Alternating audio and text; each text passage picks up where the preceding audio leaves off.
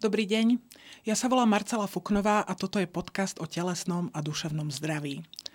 O zdraví našich čriev rozmýšľame vtedy, keď sme chorí. Dáme si antibiotika, vieme, že si máme dať aj probiotika. Málo kto však vie o tom, že to, aké baktérie máme v našich črevách a aké máme zdravie našich čriev, ovplyvňuje zdravie celého nášho tela. A o tom sa dnes budeme rozprávať s pánom doktorom, gastroenterológom, docentom Ladislavom Kúžalom. Dobrý deň. Príjemný dobrý deň prajem. Pán docent je autorom niekoľkých veľmi zaujímavých publikácií a o črevnom zdraví a je v nich naozaj hodnotný obsah a myslím, že vy o tom mikrobióme viete skutočne veľa. A je to zdravie bez liekov. Teraz máte recepty pre zdravé črevo, to je vaša posledná kniha. A tá prvá kniha sa volala Zdravé črevo a trávenie. Zdravé črevo a trávenie. Pán docent, ja som spomínala tie veci, ktoré ľudia ako tak o tom v črevnom zdraví vedia. Vedia, že sú tam nejaké baktérie, vedia, že sú dobré a že sú zlé a možno, že keď si dajú antibiotika, tak tie zlé baktérie prevážia. Prečo vlastne máme v čreve aj dobré, aj zlé baktérie? Ako sa tam oni vlastne dostali a prečo tam sídlia? No, toto je super otázka a naozaj musíme ísť, ale že hlboko, ďaleko za to, jak sme my ľudia sa dostali sem do roku 2022. To znamená, ideme ale teraz, že skok, že 2 miliardy dozadu. A 2 miliardy rokov dozadu našu planetu... A dúfam, že máme dosť hodín na to, aby sme tie 2 miliardy prešli. Tak vtedy našu planetu naozaj osídlovali len a len mikroby. Čiže mikroby znamená nielen baktérie. To sú všetko možné, plesne, kvasinky a tak ďalej. Ale ten termín taký, čo sa používa a každý ho chápe, sú mikroby, čiže chrobáky. A tieto mikroby naozaj boli tak odolné, že celé tie 2 miliardy rokov vlastne zvládali tie zmeny všetky možné, nemožné a ostávali na tej zemi. A my sme niekde 200 000 rokov potom prišli. No a čuduj sa svete, tieto mikróby si doslova do písmena vybrali aj nás. Preto hovorím aj nás, lebo máme ich všade. Máme ich v pôde, na stromoch, na rastlinách. Čiže nie sme zas v tomto unikátni. Ale čo je unikátne, je to, čo sa objavilo...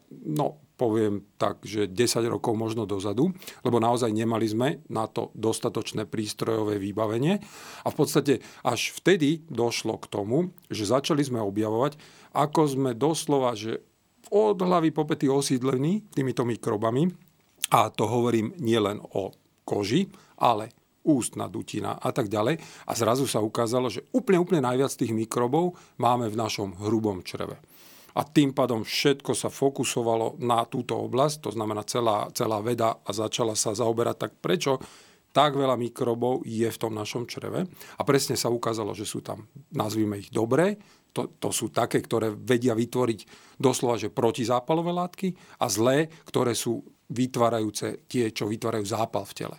A teraz, keď toto ďalej sa na to začalo pozerať, tak naozaj sa začalo ukazovať, že ten význam, čo všetko dokážu tieto naše chrobáky, čo žijú v našom čreve, ovplyvniť je, ale že nedozierny. To znamená, nehovoríme len o tom, lebo ten termín črevné zdravie naozaj v dnešnej dobe sa zúžil na tieto mikroby. Ono sa to aj odborne volá, že črevný mikrobióm. Alebo niektorí to nazývajú, že mikrobiota.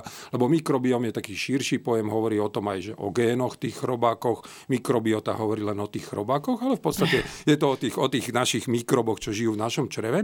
A tieto naozaj vedia veľmi významne urobiť to naše črevné zdravie, lebo to je ten črevný mikrobióm. Dajme tomu také, že rovná sa. Dobrý mikrobióm je dobré črevné zdravie. Keď je zle vyskladaný, tak je zlé črevné zdravie. A to sa ukázalo, že je veľmi významné pre ovplyvnenie nielen našeho tráviaceho traktu, to znamená nielen to, že ako trávime, ako nám vlastne funguje toto všetko, ale aj kompletne celé mimo tráviace systémy. Čiže dýchací systém, nervový systém, prepojenie črevného mentálneho zdravia. To sú témy, ktoré v dnešnej dobe rezonujú do tej miery, že keď si pozriete publikácie, tak pomaly na týždennej báze prichádzajú od najserióznejších univerzít práce, ktoré tieto prepojenia nielenže dokazujú, ale ukazujú, ako významné sú. Takže späť sa len vrátim, že teda išli sme 2 miliardy rokov, to znamená áno, asi tie chrobaky si nás pre niečo vybrali, lebo tá symbióza, to spolužitie je s nami asi dobré. Len za tých posledných 100 rokov sme my s nimi narobili podľa mňa viacej zla, než oni čakali. Oni čakali, že tá spolupráca bude taká dobrá, aká bola po tie minulé roky. A tých posledných pár 100 rokov a hlavne posledných 70 rokov naozaj došlo k niečomu, čo sme nepoznali. To znamená, významne začali narastať srdcovocievne ochorenia. Významne začali narastať nádorové ochorenia. Demencia. Autoimmunné, demencia, Alzheimerová choroba. Veci, ktoré naozaj pred 70 rokmi, napríklad intolerancie sme pred 30 rokmi pomaly nevedeli ani, že také existujú. Nemali sme. Autoimmunné narastlých ochorenia neskutočne hore. A stále to rastie. A teraz všetci začali hľadať, že kde je problém. A naozaj sa ukazuje veľmi významne, že inými slovami, ľudovo povedané, to, ako sme sa starali predtým o naše mikroby a teraz, je významne rozdielne, pretože pribudlo do našej stravy niečo, na čo naše tela sa ešte nestihli adaptovať, nestihli sa pripraviť. Lebo celý ten proces prípravy na to, aby ten náš traviací trakt všetko to, čo jeme, vedel dobre spracovať, trvá, ale že to nie je, že 10 rokov ani 100 rokov, to sú že tisíce rokov. A napríklad na varenie náš traviací trakt si zvykal, že 10 000 rokov sa skrátil, zadaptoval. No a teraz chcem povedať to, že za 70 rokov prišli naozaj potraviny, ktoré sú chutné, výborné, skladujú sa vynikajúco, lebo vydržia na poličkách dlho. Na druhej strane sú veľmi lácne. Toto všetko sú dobré atribúty v úvodzovkách, preto hovorím v úvodzovkách, lebo sa ukázalo, že spolu, ako prišli na trh tieto potraviny, začali nám rásť ochorenia, ktoré tu naozaj v takej miere neboli. A momentálne sa ukazuje, že v určitých krajinách až 90% úmrtí, v niektorých 70%, na Slovensku nevieme, ale je spojitosť so zlými stravovacími návykmi. Čiže inými slovami, naozaj len zmenou diety, ktorá nastalo toto významné zhoršovanie zdravotného stavu, ale celej populácie. To je celosvetovo tento problém. Hovorí sa o potravinách, ktoré zvyšujú zápal v tele. Naozaj sú to priemyselne spracované potraviny. Je to aj mäso dnes, možno v mnohých formách a v podobách. Vy ste hovorili ale o tom vyskladaní mikrobiomu. My dostávame nejaký mikrobióm už keď sa narodíme. Je to dieťa osídlené od matky a on sa postupom života mení. Čo my môžeme urobiť preto, aby ten náš mikrobióm bol fajn? A ako my vlastne zistíme, že OK, tak mám tam tie baktérie asi vyskladané dobre. Dá sa to nejako? Dá sa. Najprv také veci, čo sú úplne že fascinujúce. Lebo keď ja ako lekár som skončil, tak nás naučili základné poučky. Placenta, prostredie umami v brúšku, kde sa vyvíja plod, je absolútne sterilné. Žiadny mikrob. Zrazu sa ukazuje, že pri tých dnešných možnostiach, čo máme, že nie je to úplne tak, že aj tam sa vedia tieto mikroby dostať. Ale tie prospešné, našťastie, čiže nemusia sa mamičky obávať. Druhá vec je, to sa volá, že hematoencefalická bariéra. To je taká bariéra, ktorá ochraňuje náš mozog, aby naozaj bol, dá sa povedať, čo najbezpečnejšom prostredí. A tá bola za minulé roky považovaná, že nepustí tam nič, všetko je sterilné. Opäť sa ukázalo, že aj tam vie prejsť určité množstvo minimálne mikrobov. Čiže to len chcem povedať, že naozaj sa vedia dostať všade, ale aj keď sa dobre o ne staráme a dobre prídu, tak je to len prospešné. Teraz už len ďalšia vsúka, že naozaj od bodu 0, to znamená od toho brúška, nejakým spôsobom to bábätko sa osídluje tými mikrobmi. Najvýznamnejšie, prvá taká obrovská nálož prichádza pôrodom. Keď ide prirodzenými cestami, je to naozaj o to lepšie, lebo sa ukázalo, že posledné 3 mesiace tehotenstva u mamičiek sa mení zloženie mikrobov v jej pošve. Inými slovami, za normálnych okolností to zloženie mikrobov v pošve a v čreve je že úplne odlišné. Za tie posledné 3 mesiace nastane to, že sa priblížia. To znamená, to črevné zloženie a poševné zloženie je skoro rovnaké. Čiže mama vlastne dá prvý dar tomu dieťaťu tým, že prejde pôrodnými cestami a odovzdá mu vlastné mikroby. tie prídu a potom začne ten proces osídľovania. Pretože ide o to, kto ho na ruky zoberie, ako ho kojíme. Tam je tiež fascinujúce, sa ukázalo, že napríklad mliečko obsahuje takú látku, že HMO, to je Human Milk Oligosacharide, čiže ľudský mliečný oligosacharid, to je akože cukor, taký jednoduchší. A táto látka sa všetci zdivili, že prečo je v tom mlieku, lebo neobsahuje žiadne živiny, nič. A na konci dňa táto látka živí len a len mikróby v brúšku toho bábätka. To znamená, že už aj príroda uspôsobila to mliečko tak, aby vedela tá mama dopomôcť tomu bábätku, aby sa jej lepšie a lepšie rozrastali tie mikróby, čo tam majú byť. Čiže to sa deje a najviac sa toho udeje v priebehu prvých 3, maximálne 4 rokov života. Inými slovami sa ukázalo, že to osídlenie, ten vlastne základný tábor tých mikrobov sa udeje v 3., 4. roku života. Potom už sa to len upravuje, žiaľ, stravou, u niekoho liekami, u niekoho chorobami, v dobrom alebo zlom zmysle. Ale ten základ sa dostáva v tom útlom detstve, čo je veľmi, veľmi podstatné vedieť, lebo vieme s tým aj narábať. Čiže ja by som vám do toho možno skočila a opýtala sa. Toto je také obdobie, že mnohé tie deti sú choré. Stane sa deťom, niektorým už naozaj v útlom veku, že berú antibiotika. Skôr ako do 3 rokov. Môže toto ovplyvniť mikrobióm toho dieťaťa? Hej, tu nechceme vystrašiť mamičky. Áno, môže. A tu naozaj je to len o tom edukovaní našich kolegov, lekárov, aby sme začali rozmýšľať nad každým jedným podaním antibiotika z toho pohľadu, že áno, je pravdou, keby neboli antibiotika, žijeme kratšie. Pred antibiotikami naše životy boli naozaj významne kratšie, ako sú teraz. To znamená, vďaka antibiotikám sa znížili infekcie, ktoré nás doslova zabíjali a my ako ľudia sme začali žiť dlhšie. Len žijeme horší. To znamená, že máme o mnoho horšiu kvalitu života, o mnoho viac ochorení. A teda naspäť k tým antibiotikám. Bolo by dobre aj tá druhá strana, my edukujeme lekárov, a tá druhá strana, rodičia, keď toto vedia, vždy sa len opýta toho svojho lekára, pán doktor, poprosím, alebo pani doktor, poprosím, je naozaj nutné? Vieme obísť nejakým spôsobom, lebo žiaľ stále, a nie je to len Slovensko, sa stáva, že tie antibiotika sa podávajú v neúplne indikovaných prípadoch. Inými slovami, dáme ich preventívne, dáme ich, lebo aby niečo sa nestalo. Žiaľ, toto nie je cesta. A teda náspäť k tomu tej vašej otázke, že čo môžeme urobiť, aby sme naozaj sa postarali o tie mikroby, aby boli v tom dobrom zložení, aby nás ochránili. A tam len, aby vedeli naši diváci, že prečo nás ochraňujú. Preto nás ochraňujú, lebo keď si predstavíme črevo, tak máme jednu veľkú vrstvu mikrobov. Mimochodom je ich v nás, že 10^13 až 10^14. Čiže hmotnostne hovoríme o 1,5 kg až 2 kilogramovej mase mikrobov. Číslo 1. Číslo 2. Vrstva mikrobov. Potom je veľmi taká tenká ochranná vrstva, taká sa volá, že hlienová vrstva na čreve, potom je vrstva črevných buniek a hneď pod ňou je 70% imunitného nášho systému sídli v črevách.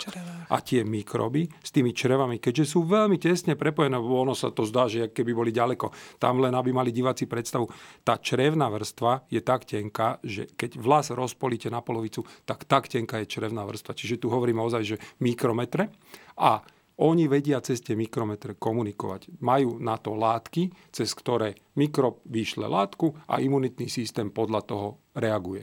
Čiže doslova môžeme sa pozerať na tie naše mikroby aj ako na trénerov, fitness trénerov nášho imunitného systému. No a to je, preto je to veľmi dôležité, aby sme ho mali silný a dobrý.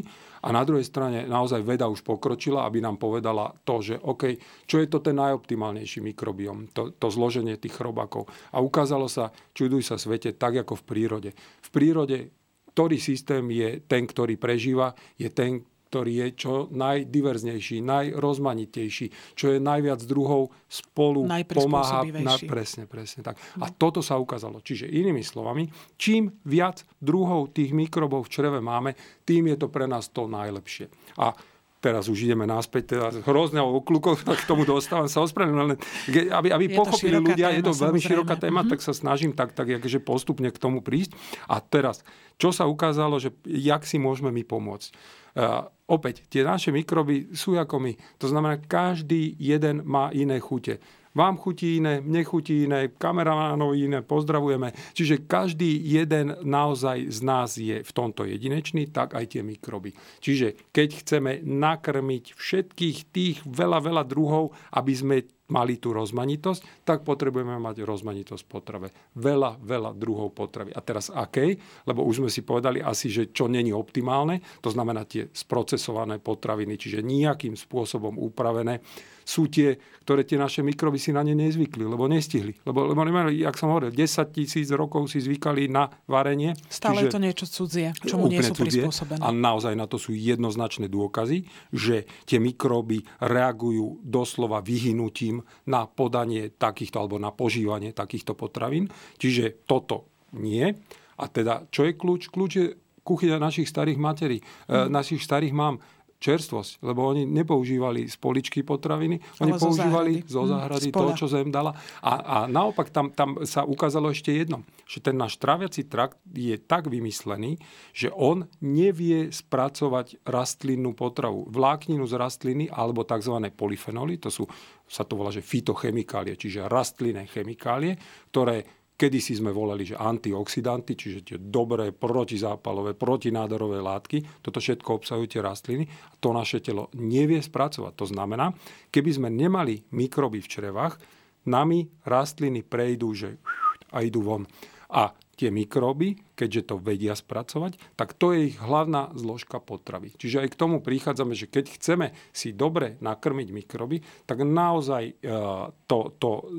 ten základ toho taniera by mala tvoriť rozmanitosť rastlinných produktov. A tu všetci sa zlaknú, že mäso, ja potrebujem mäso. OK, aj naši predkovia jedli mäso. A tu zase sa vrátim k tej kvalite.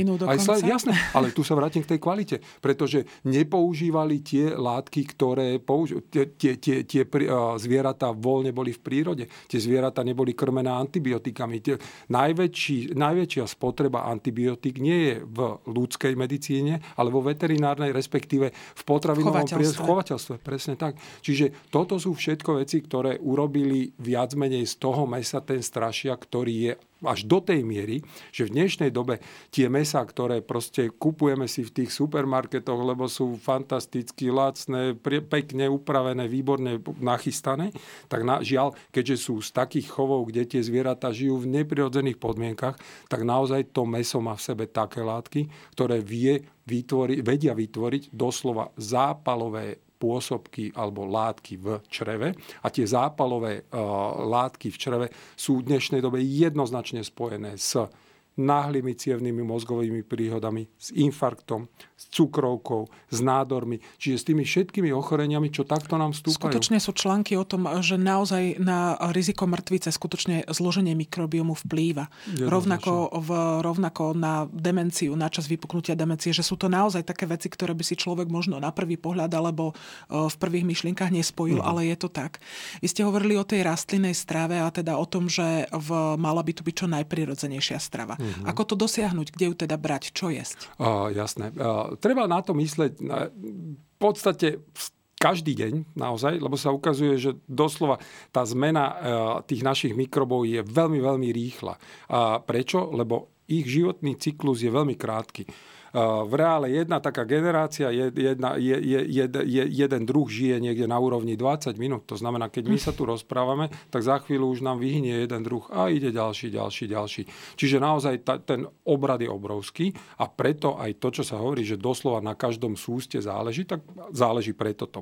Samozrejme, jednotlivé, keďže sme ľudia a občas prehrešky, keď urobíme, je to OK, lebo keď základom vytrvalej, dobrej stravy je to, čo sme si povedali, jedna čerstvá rastlina strava, netreba sa obávať. A teda, jak to urobiť? Veľmi jednoducho. Naozaj chápem, že nedá sa žiť. Bo nie každý má pole, ja rozumiem, a záhradu. Presne.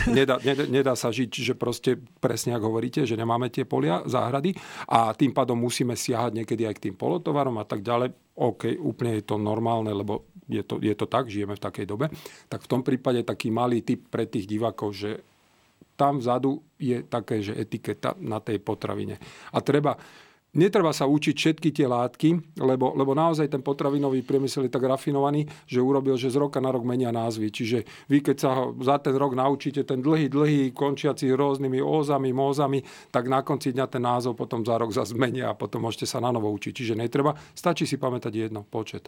Čím menší počet, tým lepšie pre naše zdravie. To znamená, aby tam bolo naozaj čo najmenej, nazvime to, prídavných látok. A na druhej strane, čo by si ľudia mali všímať, je, píšu a mali by písať, že aký je obsah vlákniny v danom výrobku. To je to, čo nás zaujíma. Aby bolo tej vlákniny viacej. Čiže tá vláknina je dôležitá. Veľmi. Tak, jak sme si povedali, dva kľúčové momenty, respektíve zložky, dve kľúčové zložky sú v rastlinnej strave, ktoré nás robia najzdravšími. Jednak je to vláknina, jednak sú to polyfenoly. Čiže tam aj potom tá taká rada pre divákov ďalšia, teda už vieme, že majú jesť veľa rozmanitej rastlinnej stravy.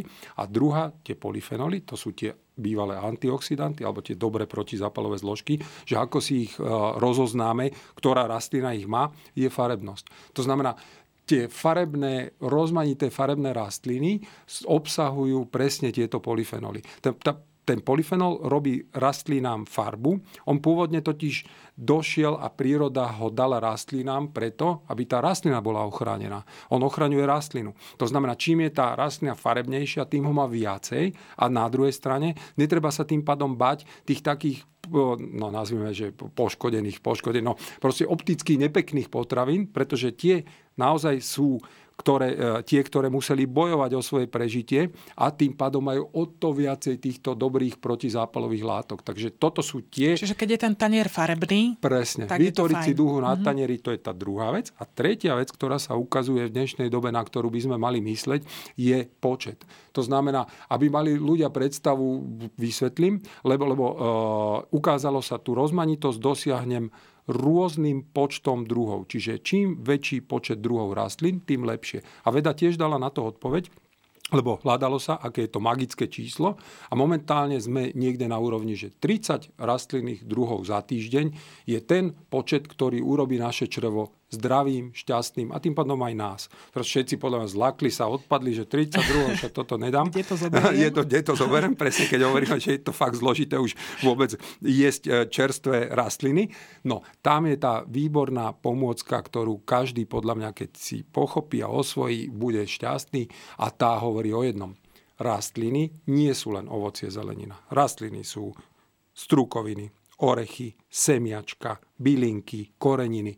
A v tom prípade všetky tie zázračné zmesi orechov, zázračné zmesi korenín urobia... Napríklad teraz prišli tak krásne štúdie, ktoré hovoria o jednom, teraz posledný rok, to bolo úplne famózne, na čo sme zabudli, že stačí denne jedna kávová lyžička korenín, ale zmesi korenín, pridávať do jedla a už tá vám urobí tú diverzitu, tú rozmanitosť tých mikrobov, lebo tá zmes tých korenín vie ich o mnoho viacej povzbudiť tie mikroby, pretože obsahujú veľké koncentrácie týchto látok. Tá rastlina má o mnoho menšie koncentrácie, kdežto v tých vysúšených bylinkách, vysúšených koreninách.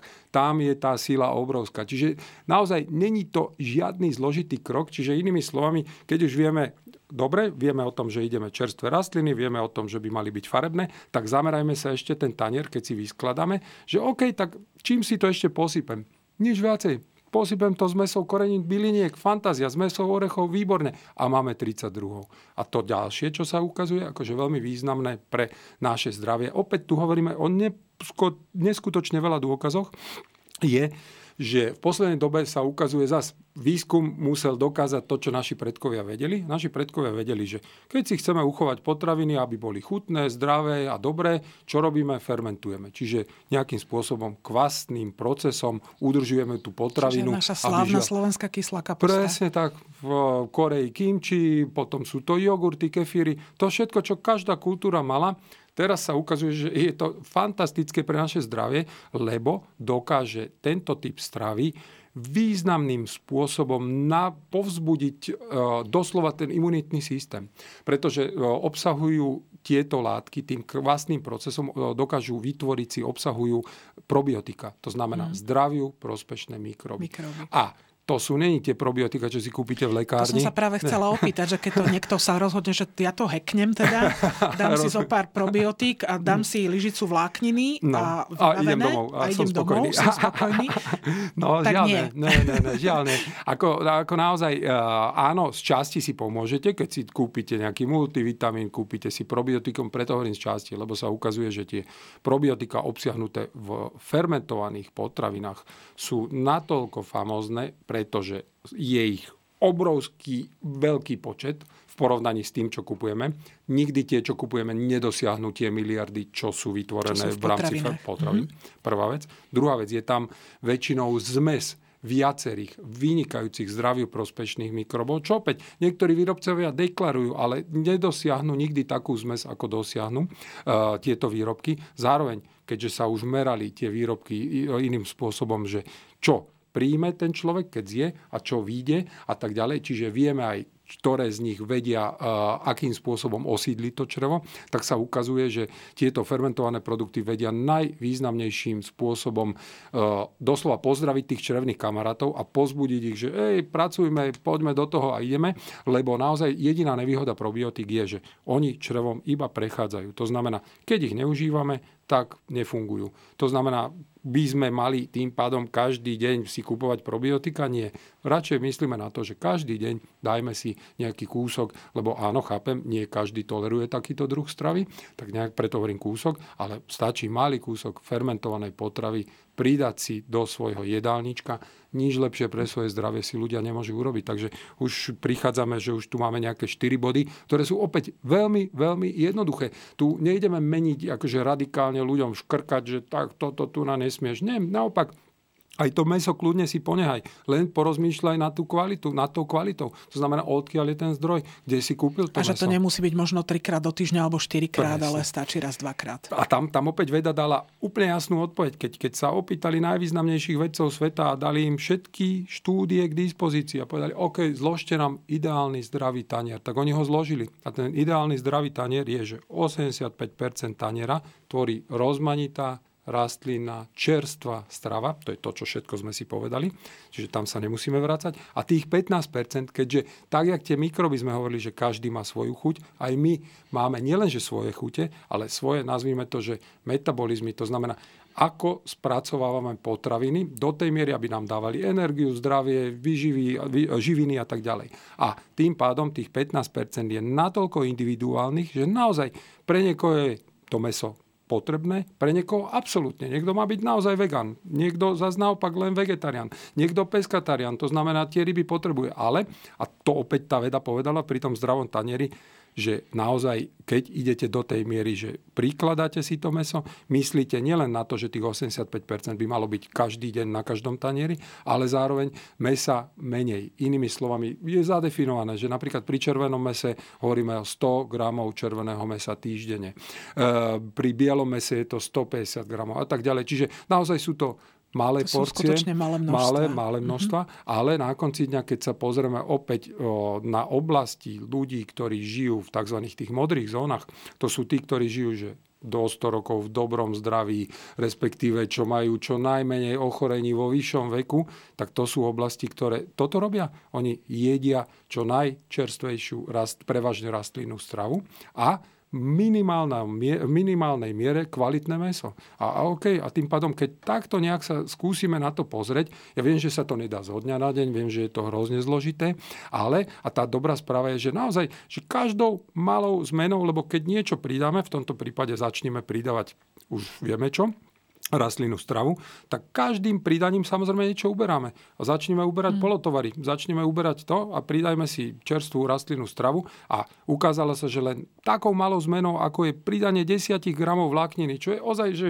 to zvládne každý divák. 10 gramov, to, keď dáme malú šálku, tak polka šálky, čiže nič. A to vám urobí, že o 11% si znížite riziko vôbec úmrtia, hovoríme o úmrtí, na tieto zápalové ochorenia. Čiže na infarkt, na cukrovku, na všetky veci, čo nás trápia. Pán docent, je mnoho ľudí, ktorí majú nejaké naozaj intolerancie potravinové, majú dokonca alergie na potraviny.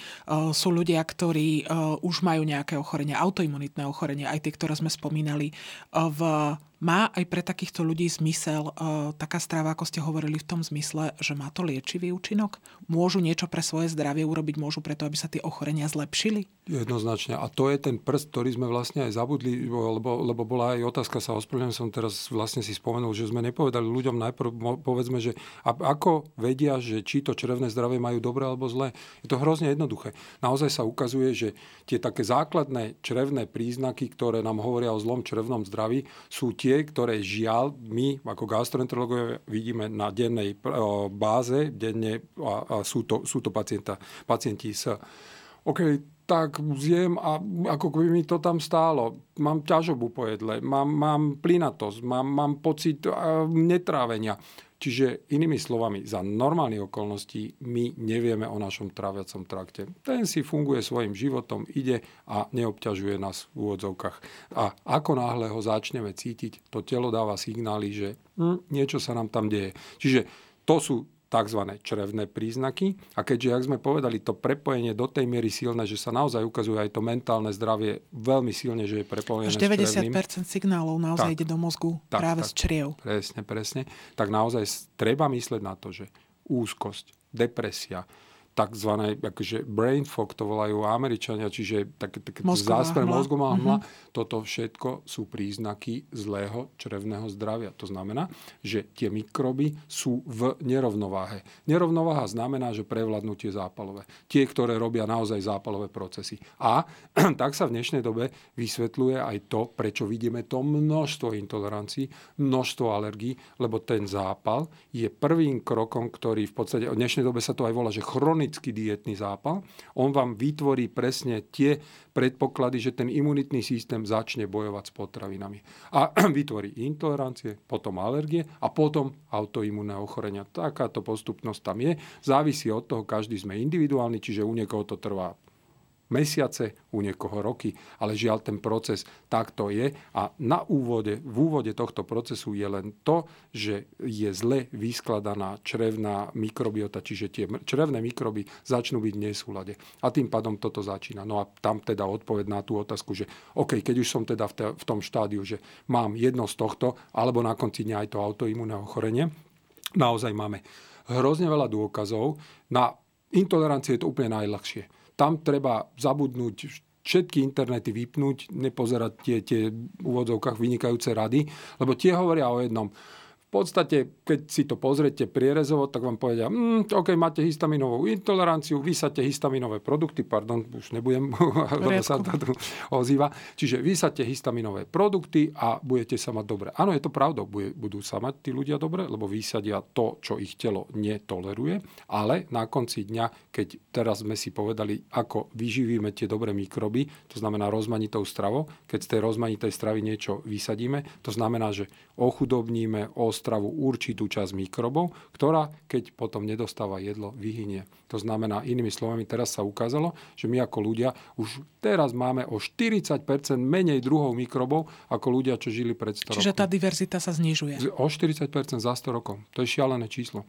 A to je len preto to. Čiže pre tie všetky rady, diety a tak ďalej, čím si prechádzame. Čiže na konci dňa treba sa na intoleranciu pozerať úplne ináč. Intolerancia znamená to in je, že nie. Čiže netolerancia. Čo to znamená? Že určité množstvo netolerujem. Obratím znamená, že určité množstvo tolerujem. Čiže je to len o tom nájsť to určité množstvo, čo vieme stolerovať, bez toho, aby ma nafúklo, bez toho, aby som mal ťažobu, aby som mal nepríjemné pocity. A potom do fitka rady chodíme, tam nemáme s tým problém, ale keď už ideme si trénovať svoje črevo, no na to ja nemám čas. No žiaľ, budú si ľudia musieť nájsť na to čas, lebo není zatiaľ lepší recept, nikto nič lepšie nevynašiel, ako to, čo robíme so svojimi svalmi, začneme robiť so svojimi črevami. Čiže dá sa to naše črevo úplne rovnako natrénovať, lebo toto naše telo je zázračne prepojené, zázračne rovnako funguje. Čiže sval vieme natrénovať, črevo vieme natrénovať. Svaly chodíme trénovať, čreva nechodíme trénovať, žiaľ. Čiže veľmi jednoducho, je to len o čase, o trpezlivosti a o tom, že OK, tak musím si najprv v bode 0 nájsť tie potraviny, ktoré mi robia zle. Ideálne je potom naozaj na určitú dobu ich, preto hovorím určitú, lebo nemala by byť dlhšie ako mesiac, vysadiť. To črevo sa doslova nadýchne, začne pracovať lepšie, lebo nemá tú škodlivinu, respektíve tú látku, ktorú sťažene spracováva a potom pomaly postupne natrenujem. To znamená, doslova môžeme povedať, že prvý týždeň kávová lyžička, po 2 týždňoch 2, 3, 4 a idem postupne pomaly. Žiaľ, nie je recept rýchla skratka, nie je na to návod, že keď si dáš takúto, vypiješ toto alebo dáš si takú pilulu, bude to lepšie. Nie. Treba to črevo, ktoré tiež nepoškodilo sa za týždeň, to znamená tiež ten proces trval nejaké týždne, u niekoho roky, tak treba ho pomaly postupne vrátiť do stavu. Čiže to k intoleranciám. Pri alergiách opäť je to zázračné, lebo opäť kedysi, nie je to tak dávno, 2-3 roky dozadu bolo dané, že keď je alergia, s ním sa nedá nič robiť. To už je proste tak, že malá molekula bielkoviny odštartuje procesy, to telo si pamätá a tým pádom spustí hneď silnú reakciu. Chvála Bohu, tiež sa ukázalo, že to ale trošku vyžaduje ešte trpezlivejší prístup, vyžaduje to prítomnosť alergológa, ktorý naozaj musí zasiahnuť v prípade potreby, ale sú štúdie, ktoré ukázali, že vieme z pacienta, ktorý má alergiu, urobiť nealergického. Čiže dá sa to. Ale je to už veľmi špeciálne, iné podmienky a naozaj toto si vyžaduje už formu úplne iného sledovania a pod dozorom lekára. Aby tá desensibilizácia fungovala. Presne. A potom tie autoimunné ochorenia, tak opäť v dnešnej dobe strašne veľa pracovisk, univerzitných popredných pracovisk si uvedomilo to, čo hovoríme, že takto nám narastli. Hľadajú sa cesty, jednak je to lieková, jasné, tam sa pokročilo fantasticky. Tam máme neskutočne dobré lieky, ktorými môžeme pomôcť pacientom.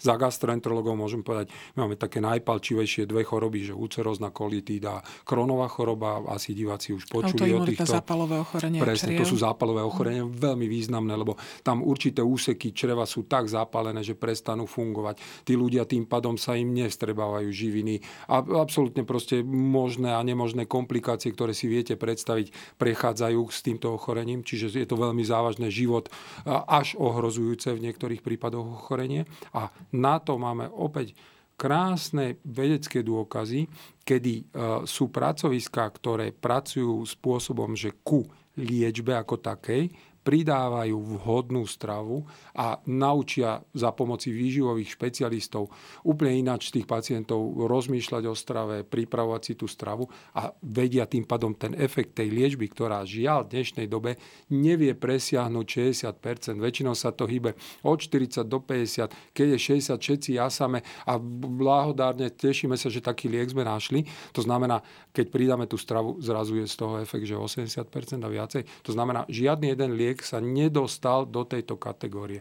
Čiže áno, už aj na toto máme možnosti. Sú vo svete pracoviská, ktoré sa tomuto plne venujú, preto hovorím vo svete. Musí byť skutočne špecializované, lebo tí ľudia neznášajú až tak dobre napríklad tú surovú rastlinnú stravu, pretože ona to črevo zraňuje. To nie je jednoduché. Ale, jak sme si povedali, vieme natrénovať tých pacientov a to je ten princíp. Napríklad sú pracoviská vo svete, ktoré v bode 0, keď sa diagnostikuje, či už tá spomínaná Crohnova choroba alebo ulcerózna kolitída, pacienta hospitalizujú, ale nie preto, že by tá choroba si to vyžadovala, lebo tie lieky niektoré vieme už dneska podať ambulantne, čiže doma vedia tí pacienti užívať tie lieky, protizápalové, presne, ale preto, aby mal k dispozícii 24 hodín 7 dní v týždni výživového špecialistu, ktorý ho od rána do večera v úvodzovkách mučí, ale v dobrom slova zmysle, aby porozmýšľal nad kompletnou zmenou svojho jedálničku, lebo bez nej ten efekt, jak hovoríme, stále bude niekde na úrovni tých max 60%. To znamená, žiaľ, u 40% pacientov sa to ochorenie môže vraciať. A to vidíme proste. To sú tak tie recidívy, ktoré títo pacienti žiaľ mávajú. A tie vieme významne ovplyvniť. Čiže naozaj, a to nehovoríme, toto je jedna malá skupina pacientov. V dnešnej dobe naozaj sú kolegovia z Talianska, ktorí vyvinuli rôzne protokoly nielen na to, čo jesť, ale aj ako jesť, lebo aj to je veľmi dôležité. To znamená, pridávajú do toho určité formy, oni to volajú, že fasting mimicking diet, čiže dieta napodobňujúca hladovanie a opäť, keď je to za podmienok sledovania pod lekárskym dozorom na konkrétnu chorobu daný konkrétny protokol, tak opäť tie efekty sú akože fantastické. To sme pred rokmi vôbec netušili, netušili, nemali nič takého, čo teraz máme k dispozícii. My sme tu nedávno mali pána docenta Martinku z endokrinologického ústavu. On hovoril práve o diete ovplyvňujúcej cukrovku. Presne. Že skutočne ľudia, ktorí prešli na špecializovanú rastlinnú stravu, zloženú naozaj z mnohých druhov rastlín, skutočne sa im ten krvný cukor významne znížil. Naozaj mohli dať dole lieky a skutočne na tú cukrovku druhého typu to malo významný vplyv. Tam, aby ste vedela, celý svet, ja v tomto som úplne nadšený z našich diabetologov, lebo naskočili na ten vlak.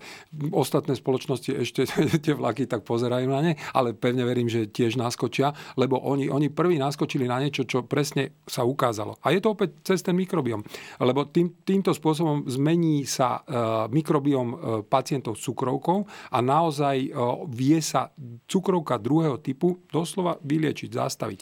Pardon, tam len aby ste vedeli, že jak to vznikalo, že celé to vlastne vzniklo, existujú tzv. Sterilné myši. To znamená, tá myš je tak vychovaná a vlastne aj v takých podmienkach chovaná, že jej traviaci trakt neobsahuje mikroby. Čiže to je sterilná myš. A keď takejto sterilnej myši sa zobralo od myši, čo má cukrovku stolica, dala sa do sterilnej myši, tá sterilná myš dostala cukrovku. A všetci tým pádom začali rozmýšľať, jak je to možné, stolicou prenesem cukrovku. No áno, cez tie črevné mikroby vedela sa preniesť cukrovka.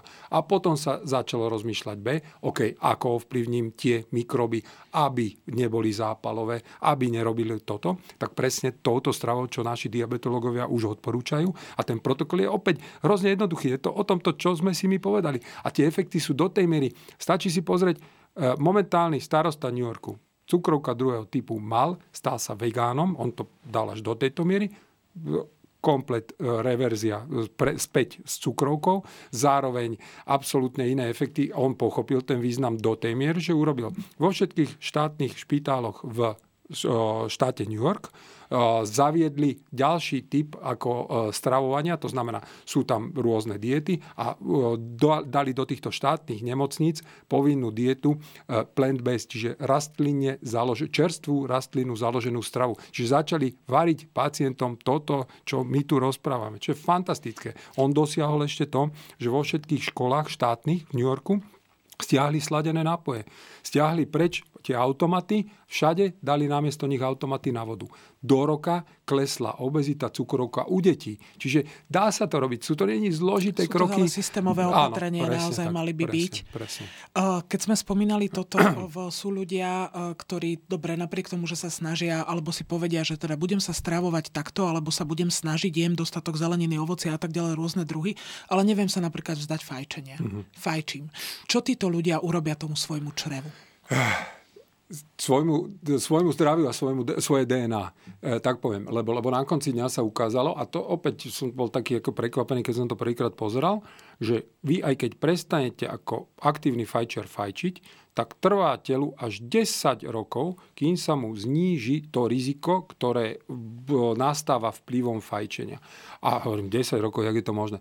A je to len a len pre jednu vec, lebo to fajčenie mení DNA. A to trvá. Čiže na konci dňa naozaj... počúvam také hlasy. Tak sa aj ľudia napríklad čudujú, že po x rokoch potom, čo prestali fajčiť, dostanú rakovinu plúc. Presne, tak to ešte dobieha, to je prvá vec. A druhá vec, netreba počúvať tie hlasy typu, že môj ujo, dedo, neviem kto, fajčil 100 cigaret denne a dožil sa 100 rokov.